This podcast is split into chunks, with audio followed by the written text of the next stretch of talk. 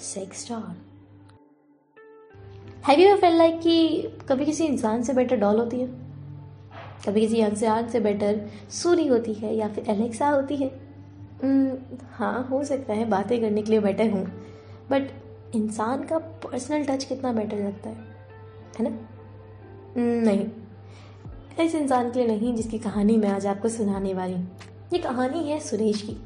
सुरेश जो कि एक एक्सपोर्ट कंपनी में काम करता है। जहाँ पे सुंदर सुंदर लड़कियाँ आती, जवान, पतली कमर वाली। आँखों में बहुत सारा जोश और चेहरे पे बहुत बड़ी मुस्कान थी और कानों में अपने बॉयफ्रेंड को लगाए हुए ईयरफोन्स भी। क्योंकि आधी से ज़्यादा या तो मिंगल होती हैं या फिर टिपिकल संस्कारी। इसे देख देख के सुरेश अगर लाइट मारने की भी कोशिश करे तो कभी दाल करती ही नहीं। और उसके सर के ऊपर के बाल जो धीरे धीरे झड़ रहे थे उसका पेट जो धीरे धीरे निकल रहा था, वो सेंस ऑफ़ अट्रैक्शन तो बिल्कुल नहीं था। सुरेश जिसकी एज लगभग बाईस साल हो गई थी। अकेला नोएडा में शिफ्ट हो चुका था, क्योंकि फैमिली तो भोपाल में रहती थी ना। और भोपाल में रहेगा तो वहाँ पे भाई बहन पूछेंगे, क्या करते हो भैया? उसे अचानक से ना उसकी कंपनी बोनस देती है। बोनस दो हज़ार रुपये का। अब तुम भी कहोगे दो हज़ार क्यों? क्योंकि कंपनी का जो मालिक था ना, वो थोड़ा कंजूस टाइप का था। वो हमेशा वर्कर से ज़्यादा काम करवाने की कोशिश करता। जिसका मोटो ही यही था कि यंग लोगों को रखो, वो ज़्यादा एनर्जेटिक होते। और सुरेश वहाँ पे बहुत ज़्यादा एनर्जेटिक था। तो हर महीने इसको थोड़ा थोड़ा थोड़ा थोड़ा बोनस दे देता। और सुरेश इसके चक्कर में छोड़ने नहीं वाला था। बट अचानक से ना धीरे धीरे करके कंपनी का दिवाला निकल गया। क्योंकि कंपनी का जो मालिक था, इस माइंडसेट से ज़्यादा लंबे टाइम तक नहीं चला पाया कंपनी को। सुरेश को अपनी जॉब से हाथ धो बैठना पड़ा, मगर उसकी हिम्मत अभी ख़त्म नहीं होती तभी उसने रोड के साइड में एक पोस्टर को लगा हुआ देखा, जिस पोस्टर पर लिखा था need workers male and female salary thirty thousand जब वो पहले जॉब करता था, वहाँ से पच्चीस मिलते थे। उसने सोचा इंक्रीमेंट हो रहा है और लड़का लड़की साथ में भी होंगे, इसमें क्या कमी है? चलो, चलते हैं। उसे पता नहीं था कंपनी किस चीज़ की होगी, कहाँ होगी बट वो चला गया। जब वो वहाँ गया तो वो शॉक हो गया था। वो कंपनी थी सेक्स टॉयज़ की। वही सेक्स टॉयज़ जो कि अक्सर कॉन्डम के ऊपर रिंग के तौर पे लगे हुए आते हैं। वही सेक्स टॉयज़ जो कि डोडो या फिर वाइब्रेटर भी कहलाते हैं। जो कि लिपस्टिक के अंदर छुपाए जा सकते हैं, जो कि रिंग्स की तरह इस्तेमाल किए जा सकते हैं। जो कि बैग में आ जाएँगे, पर्स में आ जाएँगे और कभी कभी आपके रूम में कहीं भी स्टक होकर आपको मज़े दे सकते हैं। हाँ ये सेक्स चॉइस फीमेल के थे। सबसे अजीब बात यही थी कि वहाँ की फीमेल थोड़ी ज़्यादा सेक्सुअली एक्टिव थी। वहाँ के आधे लोग वॉशरूम में जाते और बाहर नहीं निकलते। शायद वाइब्रेटर्स का नशा था या फिर कुछ और। इस कंपनी में सुरेश को अच्छा लग रहा था, पर कहीं ना कहीं उसकी जो सेक्स की तड़प थी, वो बहुत बढ़ गई थी। आखिर जवान खून था, मगर पाँच साल पहले वाले ब्रेकअप को कोई भुलाना भी नहीं चाहता था। उसके लिए सब कुछ थोड़ा अजीब था। उसने डिसाइड किया कि वो भी एक वाइब्रेटर यूज़ करके देखेगा। मगर वाइब्रेटर्स तो लड़कियों के थे ना तो वो धीरे से लिपस्टिक वाले वाइब्रेटर को अपनी पैंट की जिप में डाल लेता है और प्रटेंड करता है कि उसने कुछ नहीं किया। उसके अंडरवेयर के अंदर वो वाइब्रेटर धीरे धीरे हल रहा था। और उसे वो सारी वाइब्रेशन फील हो रही थी। मगर जब तक उसने बटन नहीं दबाया, वो सीधा खड़ा था। जब उसने बटन दबाया, उसके बाद वो खड़ा नहीं हो पाया था। धीरे धीरे वाइब्रेशन की जो वेव थी, वो उसकी पीनेस को, यानी यूँ कहूँ, उसके छोटे मियाँ को छू रही थी। उसे बहुत अच्छा लग रहा था। मानो जैसे कोई लड़की उसे छू रही हो। उसे वॉशरूम में जाना पड़ा, क्योंकि वो सारी चीज़ों को संभाल नहीं पा रहा था। कुछ ऐसा होने वाला था जो कि वो पेंट के अंदर तो बिल्कुल नहीं संभाल सकता था तो वॉशरूम में जाना ही पड़ा। मगर जब वो बाहर निकला, वो बहुत रिलैक्स फील कर रहा था। उसे लगा कि यार, अगर ये लड़कियाँ इस्तेमाल करती हैं, उन्हें कितना अच्छा लगता होगा। तो डिसाइड करता है धीरे धीरे मेल सेक्स टॉयज़ की तरफ़ अपना इंटरेस्ट दिखाना।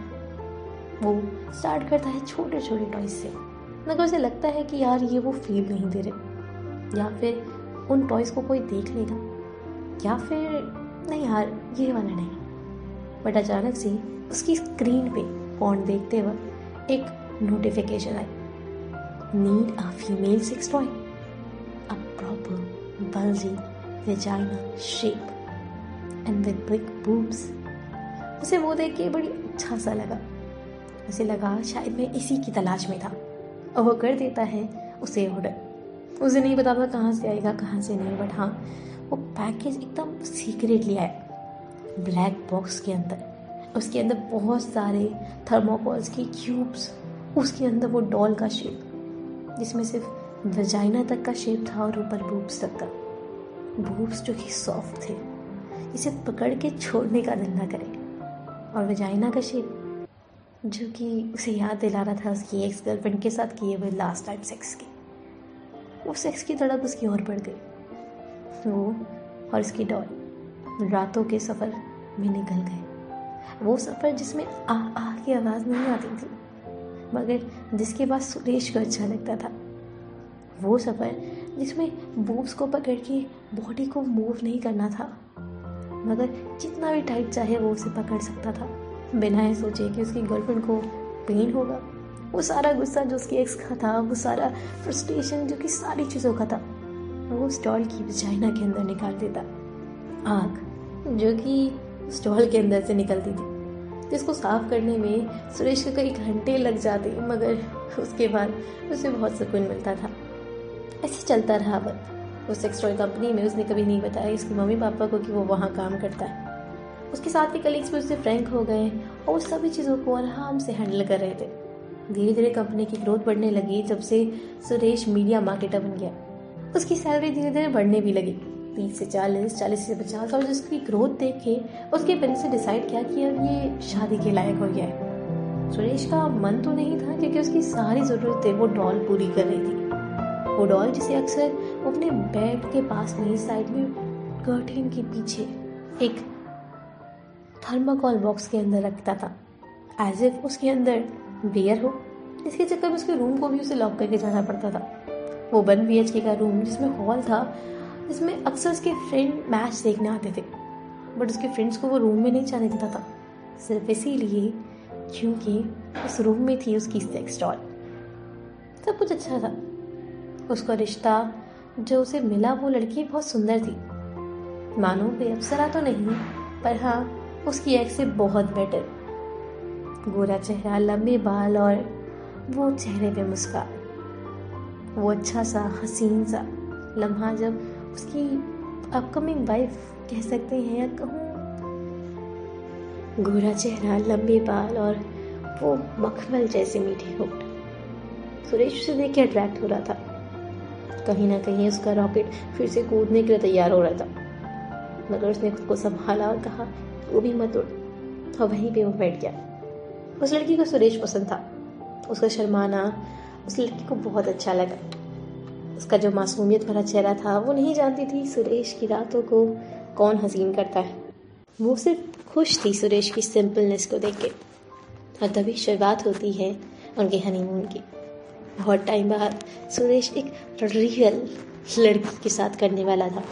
और उसका रॉकेट तो उस लड़की को देख के ही खुश हो गया। और वो कोशिश करने लगा कि यार मुझे बाहर निकाल। मगर रॉकेट तो उड़ना चाहता था। और पहली रात को सुरेश ये सब कर नहीं सकता था, क्योंकि किसी अनजान इंसान को जानने में भी वक्त लगता है। और दोबारा सुरेश को अपनी डॉल को लेके जाके वॉशरूम में करना पड़ता। उसकी वाइफ सोच रही थी, यार ये वॉशरूम इतना टाइम क्यों लगा रहे मगर वो नहीं समझ पाई कि वॉशरूम में कोई तो है।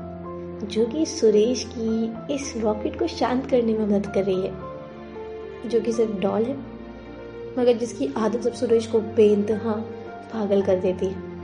ऐसे एक हफ़्ता बीत गया। उसकी वाइफ अब सुरेश के पास आने की कोशिश करने लगी। वो मीठी मीठी बातें, वो धीरे धीरे हल्के से उसके कंधे को छूना अच्छा लगने लगा था सुरेश को। वो भी चाहता था उसके साथ एक नई शुरुआत करना, मगर वो नहीं चाहता था अपनी डॉल से दूर होना भी। मगर एक दिन वो होता है। एक दिन वो होता है। सुरेश की वाइफ सीमा, उसके रॉकेट को छूती है और उसका रॉकेट फूट जाता है। मगर सीमा को सब कुछ आरामदायक लगता है। वो कोशिश करती है, वो कोशिश करती है और ऐसे करते करते अब सुरेश का रॉकेट सीमा के हाथों में अच्छा लगने लगा और हर रात उनकी हसीन होने लगी। जिस दिन सीमा को पता चला कि सुरेश के पास एक सेक्स डॉल है। वो थोड़ी सी गुस्सा हो गई। सेक्स डॉल को देख के उसने थर्मोकॉल बॉक्स में उसे रखा और उसके बाद उस बॉक्स के ऊपर बड़ी सी टेप लगाई और उसके बाद उसे एक और वुडन बॉक्स में रखा। और उसके बाद उसके ऊपर टाइटल लिखा my wife I need you इसे पढ़ के सुरेश बहुत खुश हुआ। वो शाम को अपनी वाइफ के लिए वाइब्रेटर लाया था, अपनी कंपनी से चुरा के, और वही वाइब्रेटर उसकी बीवी को और और ज़्यादा बेचैन कर रहे थे। और ऐसे करते ही सुरेश की वो शाम हसीन हो गई। वो शाम सुरेश को उस डॉल से बहुत बेहतर लग रहा था।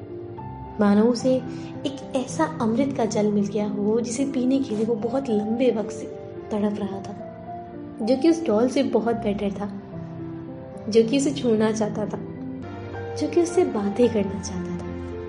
और ऐसे करते ही सुरेश की डॉल वहीं पे कवर में बंद हो गई और कुछ टाइम बाद वो बिक भी गई। और बचा तो सुरेश, उसकी वाइफ सीमा और वो घर, जिसके हर एक कोने में सुरेश अब रॉकेट फोड़ता था और उसकी वाइफ रोज शाम को मिल के उसके साथ सफ़ाई करती थी। मगर इसके लिए अब ये सब बहुत हसीन था। एक ऐसा लम्हा जिसे वो हमेशा से जीना चाहता था। सीमा के साथ